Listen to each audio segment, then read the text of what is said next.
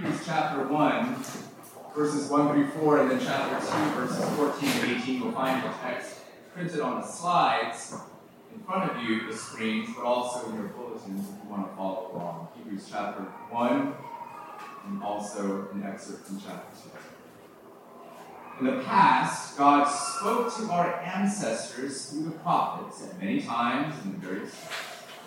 But in these last days, he has spoken to us by his Son, whom he appointed heir of all things, and through whom he also made the universe. The Son is the radiance of God's glory and the exact representation of his being, sustaining all things by, by his powerful word. After he had provided purification for sins, he sat down at the right hand of the majesty in heaven. So he became as much superior to the angels as the name he has inherited is superior. Since the children have flesh and blood, he too shared in their humanity, so that by his death he might break the power of him who holds the power of death, that is the devil, and free those who all their lives were held in slavery by their fear of death. For surely it is not the angels he helped, but Abraham's descendants. For this reason, he had to be made like fully human in every way, in order that he might become a merciful and faithful high priest in service to God, and that he might make atonement for the sins of the people. Because he himself suffered when he was tempted, he is able to help those who are being tempted. This is the word of Lord. Let's pray. God, we pray that you would send your spirit and make your word powerful in our lives. Uh, you, say, even in what we just read, that you sustain all things by your powerful word. Your voice penetrates every heart, gives life, brings conviction. And so, Father, Son, and Spirit, don't only help us, but receive this as a moment of worship to you in the way that we speak about you, in the way that we speak about you, in the way that we hear, listen to your word. May that also be pleasing to you. So come, receive this time. Bless this time. We pray in Christ's name. Amen. We're continuing uh, this morning in our study of the Apostles' Creed. Uh, this is a summary of foundational Christian beliefs that were written, articulated about 1,500 years ago. So it's an old document, an old summary, an old confession. As we mentioned before, the Apostles' Creed is divided into three different sections organized around the three persons of the Trinity God the Father, God the Son, and God the Holy Spirit. Today, we are beginning the second section, which confesses belief in God the Son, Son of God. We read it earlier. This is what it reads, the section. I believe in Jesus Christ, his only Son, our Lord, who was conceived by the Holy Spirit and born of the Virgin Mary. And even at that, if we listen carefully, we'll hear that those words tell a story. And it sounds something like this In the beginning was God, God the Father, Son, and Spirit. The Son of God was eternal, had no beginning, was not made, always was, was God, is God, existing from eternity past, until one day he put on human flesh, a human body, human limitations, as he entered into time and space. He entered into our world, and he did so both by ordinary and extraordinary means. He was born by a normal human mother, like all of us. Her name was Mary, and his name was Jesus. But this baby was conceived not by the union of two people, but by a miracle of God. He was conceived by the Holy Spirit and born of the Virgin And in this way, the Apostles' Creed affirms two crucial things about Jesus his divinity and his humanity. We're going to briefly look at each of those truths. So, first, his divinity. Jesus is truly and fully God. We know this by Jesus' own words about himself in the New Testament. Like when he claims to have authority to forgive all sins, who has that but God? Like when he claims to have existed 2,000 years earlier than his own contemporaries, when he said, Before Abraham was, I am. There, even assigning to himself the Old Testament personal name of God, I am who I am. His Jewish listeners knew exactly what he was claiming. They picked up stones to kill him for his blasphemy. But we also know that Jesus' full divinity is true by the testimony of the New Testament authors, and the author of Hebrews that we're looking at today is one of them. In verse 2, we're told this that God has spoken to us by his Son. The, the Son was a gift of personal communication of God. God revealing himself to us in a manner that we could understand, comprehend, receive. It's why in the Gospel of John, Jesus is called the Word of God, a personal communication of God Himself. We're told also that the Son was appointed heir of all things. Now, that's the language of royal inheritance. All things belong to the Son. He's the king. We're told through him also he made the universe. Last week we talked about God's role as creator of heaven and earth. Well, now we're told here in Hebrews that Jesus was the agent of creation. He wasn't just sitting on the sidelines. Jesus created all things. Told in verse 3 the Son is the radiance of God's glory. He shares glory with God. We're told he's the exact representation of his being, of God's being.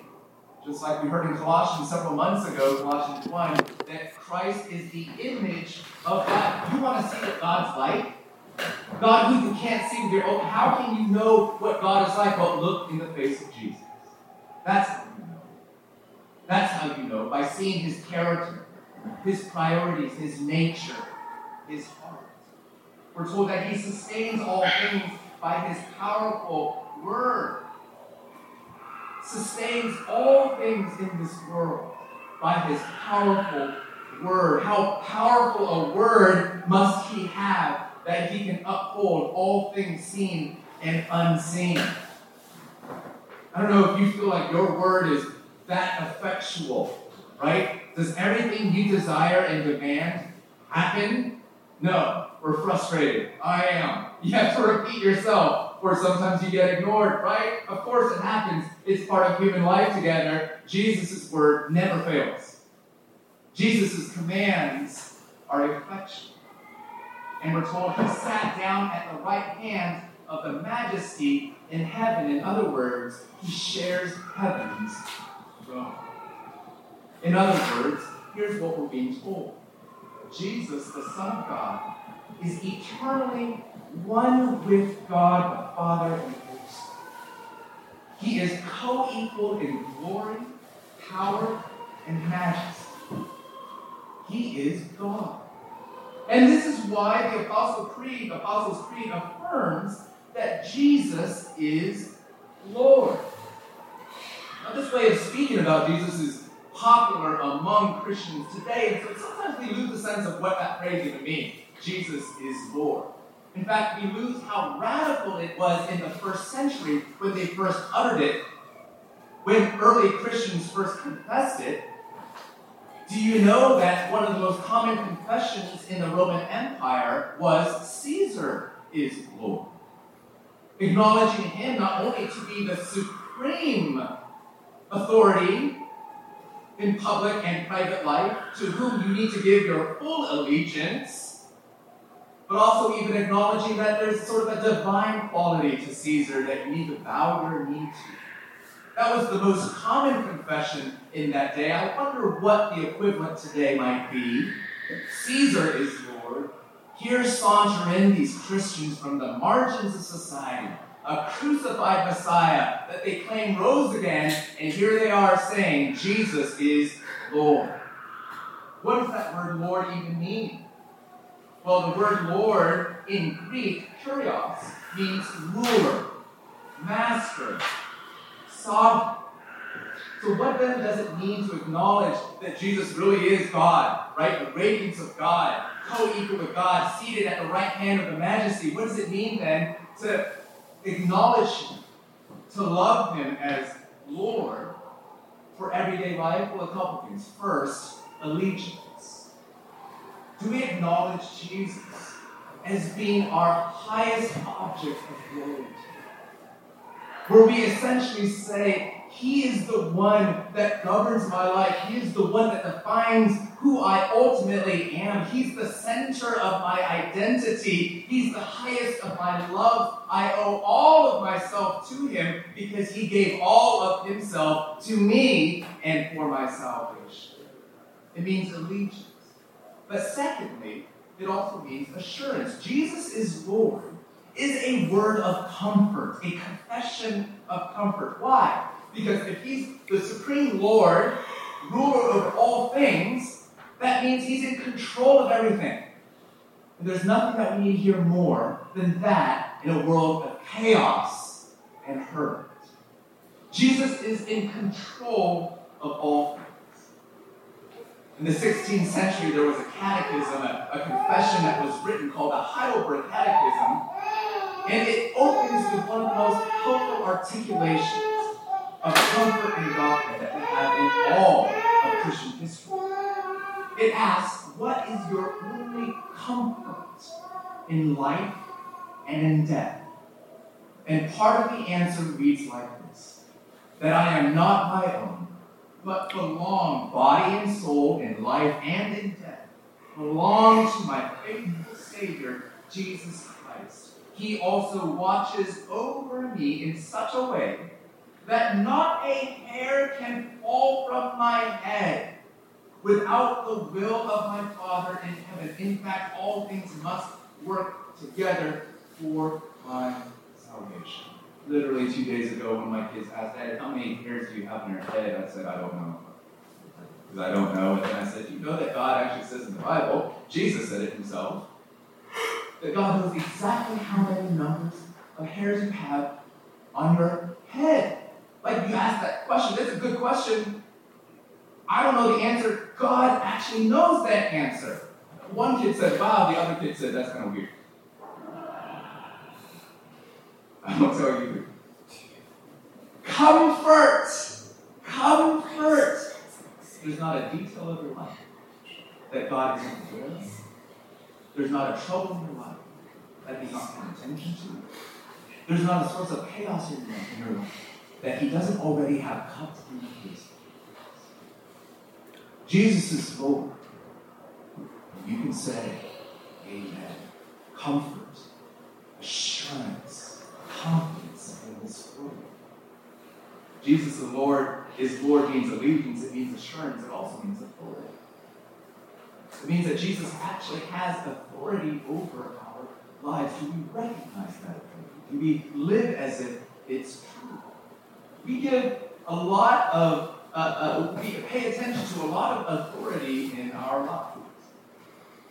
My son just finished up his Little League baseball season, and I was just paying attention recently to how much we really almost like quake at our knees for the call of the umpire, right? Balls and strikes and who's out and who's not. In a baseball game, the, the umpire, despite the complaints of everyone about how the calls are being made, still has the final say as to what is happening in the game. And in fact, you go to the umpire, you have a question, you better address him with respect, otherwise you might get tossed out of the game. Sir, right? Sir, you ask the question, and we do this in life. we do pay heed to the authority of human figures, and rightly so, we should. But it occurs to me that oftentimes we do so primarily because of our pragmatic desires. Right? We stay within the rules of the IRS.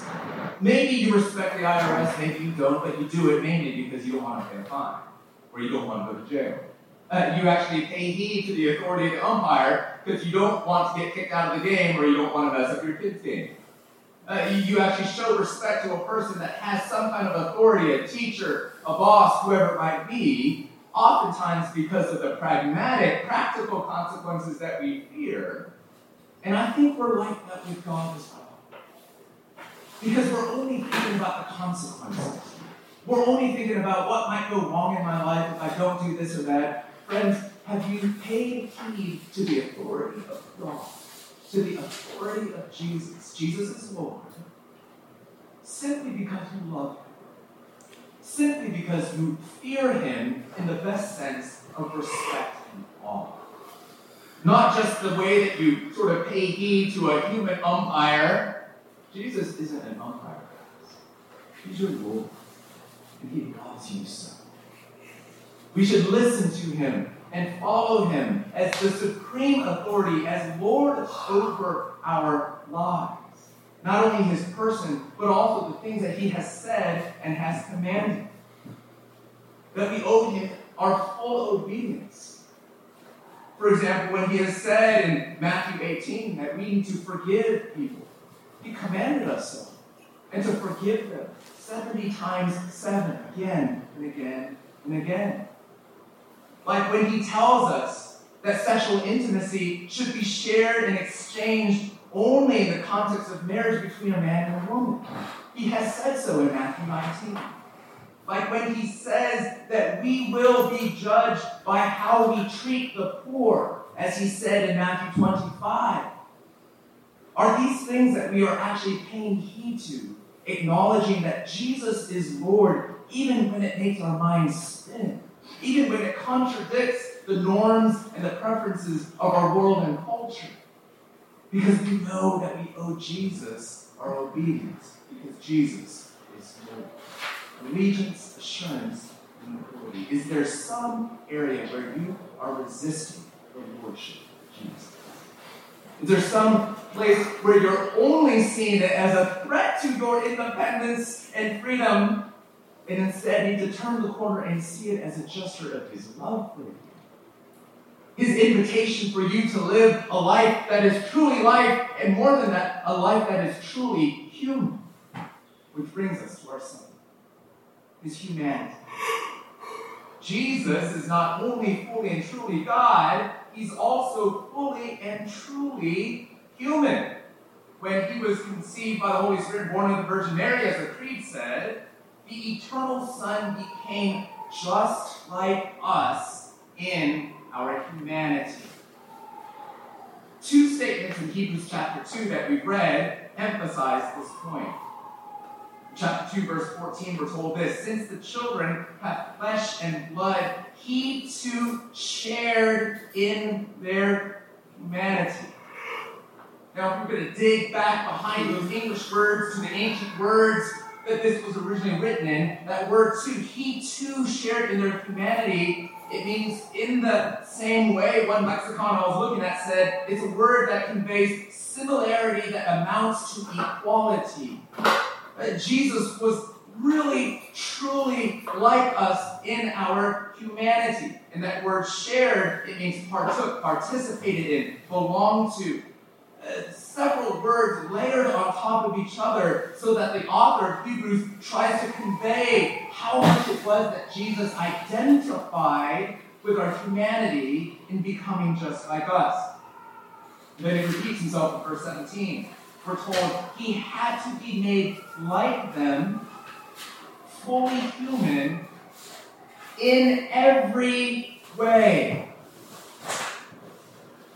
Hebrews chapter 4 would say, except for our sinfulness. Like us in every way. I don't think we believe the Bible when it says that. See, that, now, we hear this, and it's easy to start thinking, like us. And we start to think it's making an exaggerated claim. Kind of like that little segment. Of this? Uh, the entertainment magazine Us Weekly. Uh, no one else reads that? There's this section in there, it's so silly. You've seen different versions of it. And it's called Stars. The celebrities. Stars. They're just like us. And they have some picture, usually shared on Instagram or something, or maybe a photographer, paparazzi, type picture, doing something that looks just normal, you know, things that normal people would do.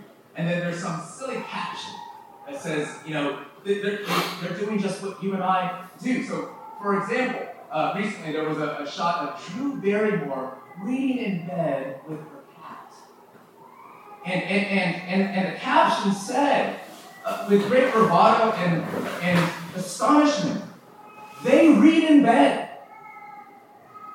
Just like you, the stars. And then there was another picture, Pedro Pascal, a man born in pain, taking a call after leaving the gym, carrying a little tote bag for some reason, I don't know the reason. And here's the caption. Pedro's on the phone, right? Here's the caption. They chat on the phone. Celebrity life, who knew, right? Another one's Tayshia Adams of Bachelorette fame. She's, uh, there, uh, some, some of you nodding your head because you know her real well, apparently. She's in a grocery store in this picture and she's uh, looking at a loaf of hero bread. And here's the caption they eat low carb bread. Gas, right? Stars, they're just like us. And of course, as you're reading this, you know, it's sort of a joke, it's sort of a silly thing. You know, you're sort of muttering to yourself, that's funny because, of course, they're nothing like us, right? Or, you know, their lives are nothing like mine. And sometimes when the Bible says things like Jesus, just like us, we're like, no, he's not. we're like, yeah, I maybe he ate a little part too, maybe. But beyond that, right, of course he didn't look like anything like my right. It's just not true.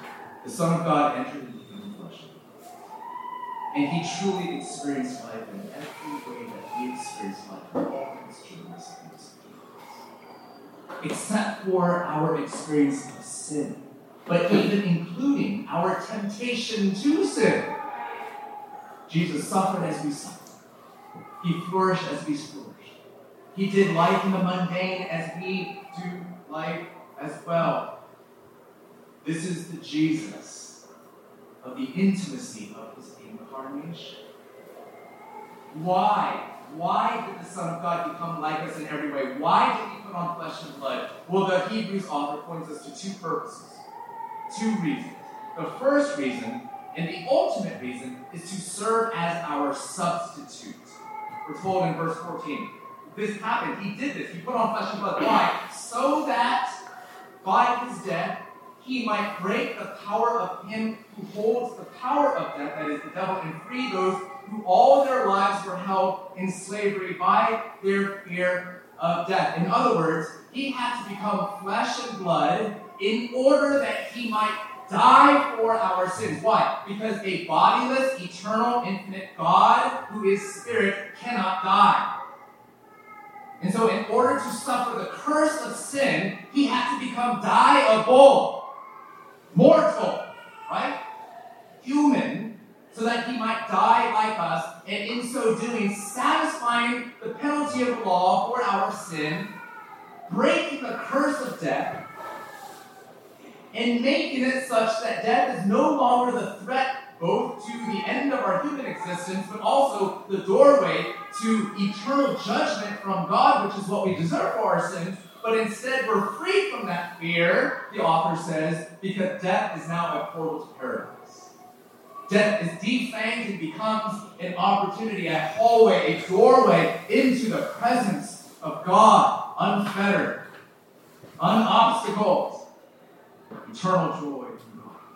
And then verse 17 says this Why did the Son of God become a human being just like us in order that he might become a merciful and faithful high priest in service to God and that he might make atonement for the sins of the people? Not only did he become mortal in order to be able to die for our sins, to suffer the penalty that we deserve, but he, in doing so, then becomes our substitute. He can represent us as a true human being. He can actually stand in our place as a human being, dying for human beings, rising for human beings, because he was a human being. Down the street in Congress, of course, every so often you have this process whereby a new person wants to stand for an election and what they need to do in order to qualify as a representative of some district in Nebraska or in New York or in Idaho, they need to establish that they actually are from the people whom they choose to represent. And so they need to do what? Establish residency. They need to show that they are actually one of the people whom they represent. And on that basis, then they're able to pass votes and make decisions on behalf of their constituents. What was Jesus doing for the 33 years that he was living a normal human life? He was establishing residency. He was meriting his right to stand before God as our representative. He's from our congressional district called Earth, called human life, because he's experienced everything that we have experienced so that he might stand in the court of heaven and die on our behalf and live on our behalf he was a human being like us, and that's why he could save us. That's why he could atone for our sins. That's why his death actually counted as our death, and his life counted as our life. But there's a second. Not only to serve as our substitute, Jesus became a human being in every way to offer us sympathy and support. And I'm going to close with this. one. Verse 18. Because he himself suffered when he was tempted, he is able to help those who are being tempted. Jesus stepped into the human experience and experienced everything that we experience. And so now, to this day, he is able to help you and me and all the struggles and trials we face as human beings because he went there before us. In chapter 4, verse 16, the King James Version reads this He touched with, our, with the feelings, he was touched with the feelings of our infirmities. Jesus is able to commiserate with us in our trials. He's not out of touch with your struggles. Not because of the distance of celebrity or even divinity, but rather because of his humanity. Jesus personally understands and intimately identifies with all of your sufferings and your struggles to love that there's nothing that you are experiencing today that if you bring it to Jesus, he'll look back at you with a blank face of ignorance and detachment. You'll only be met with a warm, softened face of empathy and love. You see, Jesus, the Son of God, entering human flesh, he could be compassionate, but maybe ignorant. God from afar, caring for your sufferings. But when you say, My right arm really hurts today, he's like, Well, I've never had an arm. But I'm so sorry. Could say that. Or, a human in every way, I know arm pain, but cold and uncaring. So, here's your high priest. Here is Jesus. Having experienced all of your infirmities, all your failures, all your struggles, all your hardships, full of eternal compassion, full of bleeding heart care for you, and ready to offer you help. Just yesterday, my son stepped on first base trying to run out a throw. You would say, bang his foot on the base to make sure that he beat that throw and, and then tweaked his back. Immediately, he kind of looked up and said, ow, and later explained to me, Dad, I kind of hurt my back. And look, nine year olds don't hurt their backs. Right? This doesn't happen. So I wanted to make sure he understood how I feel.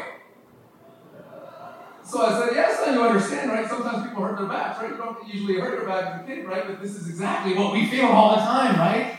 And this is why athletes oftentimes go grab their back, and you might be sitting there thinking, why are they Like, what could hurt about your back? And you wouldn't know. But no, no, no, this is exactly the thing. That here's Jesus who's not distant from your sorrows and sufferings. Every time you say, Jesus, my back, he will always reply to you, don't you hate when that? He will always say to you, I know, I, I know, I know. If not your back, then maybe your heart. If not your heart, then maybe your head. If not your head, then maybe your relationships, maybe your. This is our great commiserator, Jesus, your high priest. So whether it be your struggle with sickness, or sadness, or loneliness, Jesus understands. Or maybe it's the challenge of making friends, or the tiring frustrations in the daily work. Jesus gets it. Maybe it's the pain of betrayal, false accusations, slander. Jesus has been. Maybe it's the fear of losing a loved one, or the grief of losing a father. Jesus has already walked in your shoes. Maybe it's the difficulty of persevering when your faith feels dry, a struggle to make ends meet, disappointment in relationships, anger towards the injustices of our world, the temptation not to forgive but rather to retaliate, the temptation to fall in love with the praise of other people, the temptation to use people with your words, with your body, with your money, rather than serve them and their needs instead of your own. Jesus sympathizes with it all. And even for those of you who are youth, younger kids, the struggle to listen to your parents, Jesus gets that too. The confusing time of transition that's called puberty. Jesus understands that too. He understands it all. Dear friends, do you see? So when we come to Him, we can pray and bring Him any one of your struggles, and you won't ever be met with a cold stone face.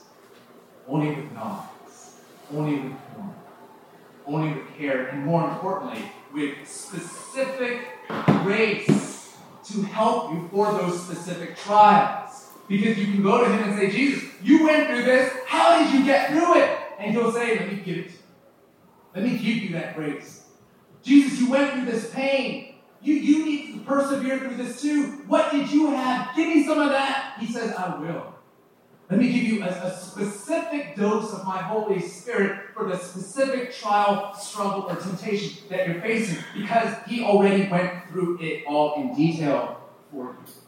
Do you see how that works? So this week, pray.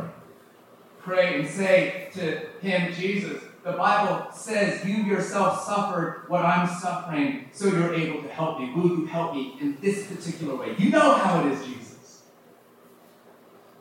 And on the authority of the Bible, you can, you can guarantee yourself that He is nodding His head in agreement and compassion. Because He was made like us in every way. To close with the words of Augustine. The Word of the Father, by whom all time was created, was made flesh and was born in time for us. the maker of man became man that he, the bread, might hunger, that he, the fountain, might thirst, that he, the light, might sleep, that he, the way, might be wearied by the journey, that he, the truth, might be accused by false witnesses, that he, the judge of the living and the dead, might be brought to trial by a moral judge, that he, justice, might be condemned by the unjust, that he, discipline, might be scourged with bricks, that he, the foundation, might be suspended on a cross, that courage might be weakened, that healer might be wounded, that life might die. So you can go to him, God in flesh and blood, and know that he will help you in your hunger, in your thirst, in your sleeplessness, in your weariness, in your bearing under false accusation, in your hurts and your pains, in your loneliness and your brokenness. He will help you in your time of need because he loves you. Dear friends, do you know this Jesus? Do you believe in this Jesus Christ? God's only Son, our Lord.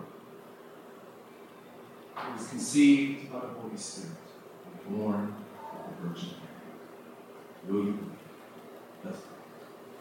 So we ask God to come and open wide our hearts to this reality of Jesus. Holy God, Lord and the listener, Lord and the one who leans in towards us when we bring our sufferings, our pains, and temptations. Who's a Savior? Draw near to us as we draw near. We pray in Christ's name. Amen.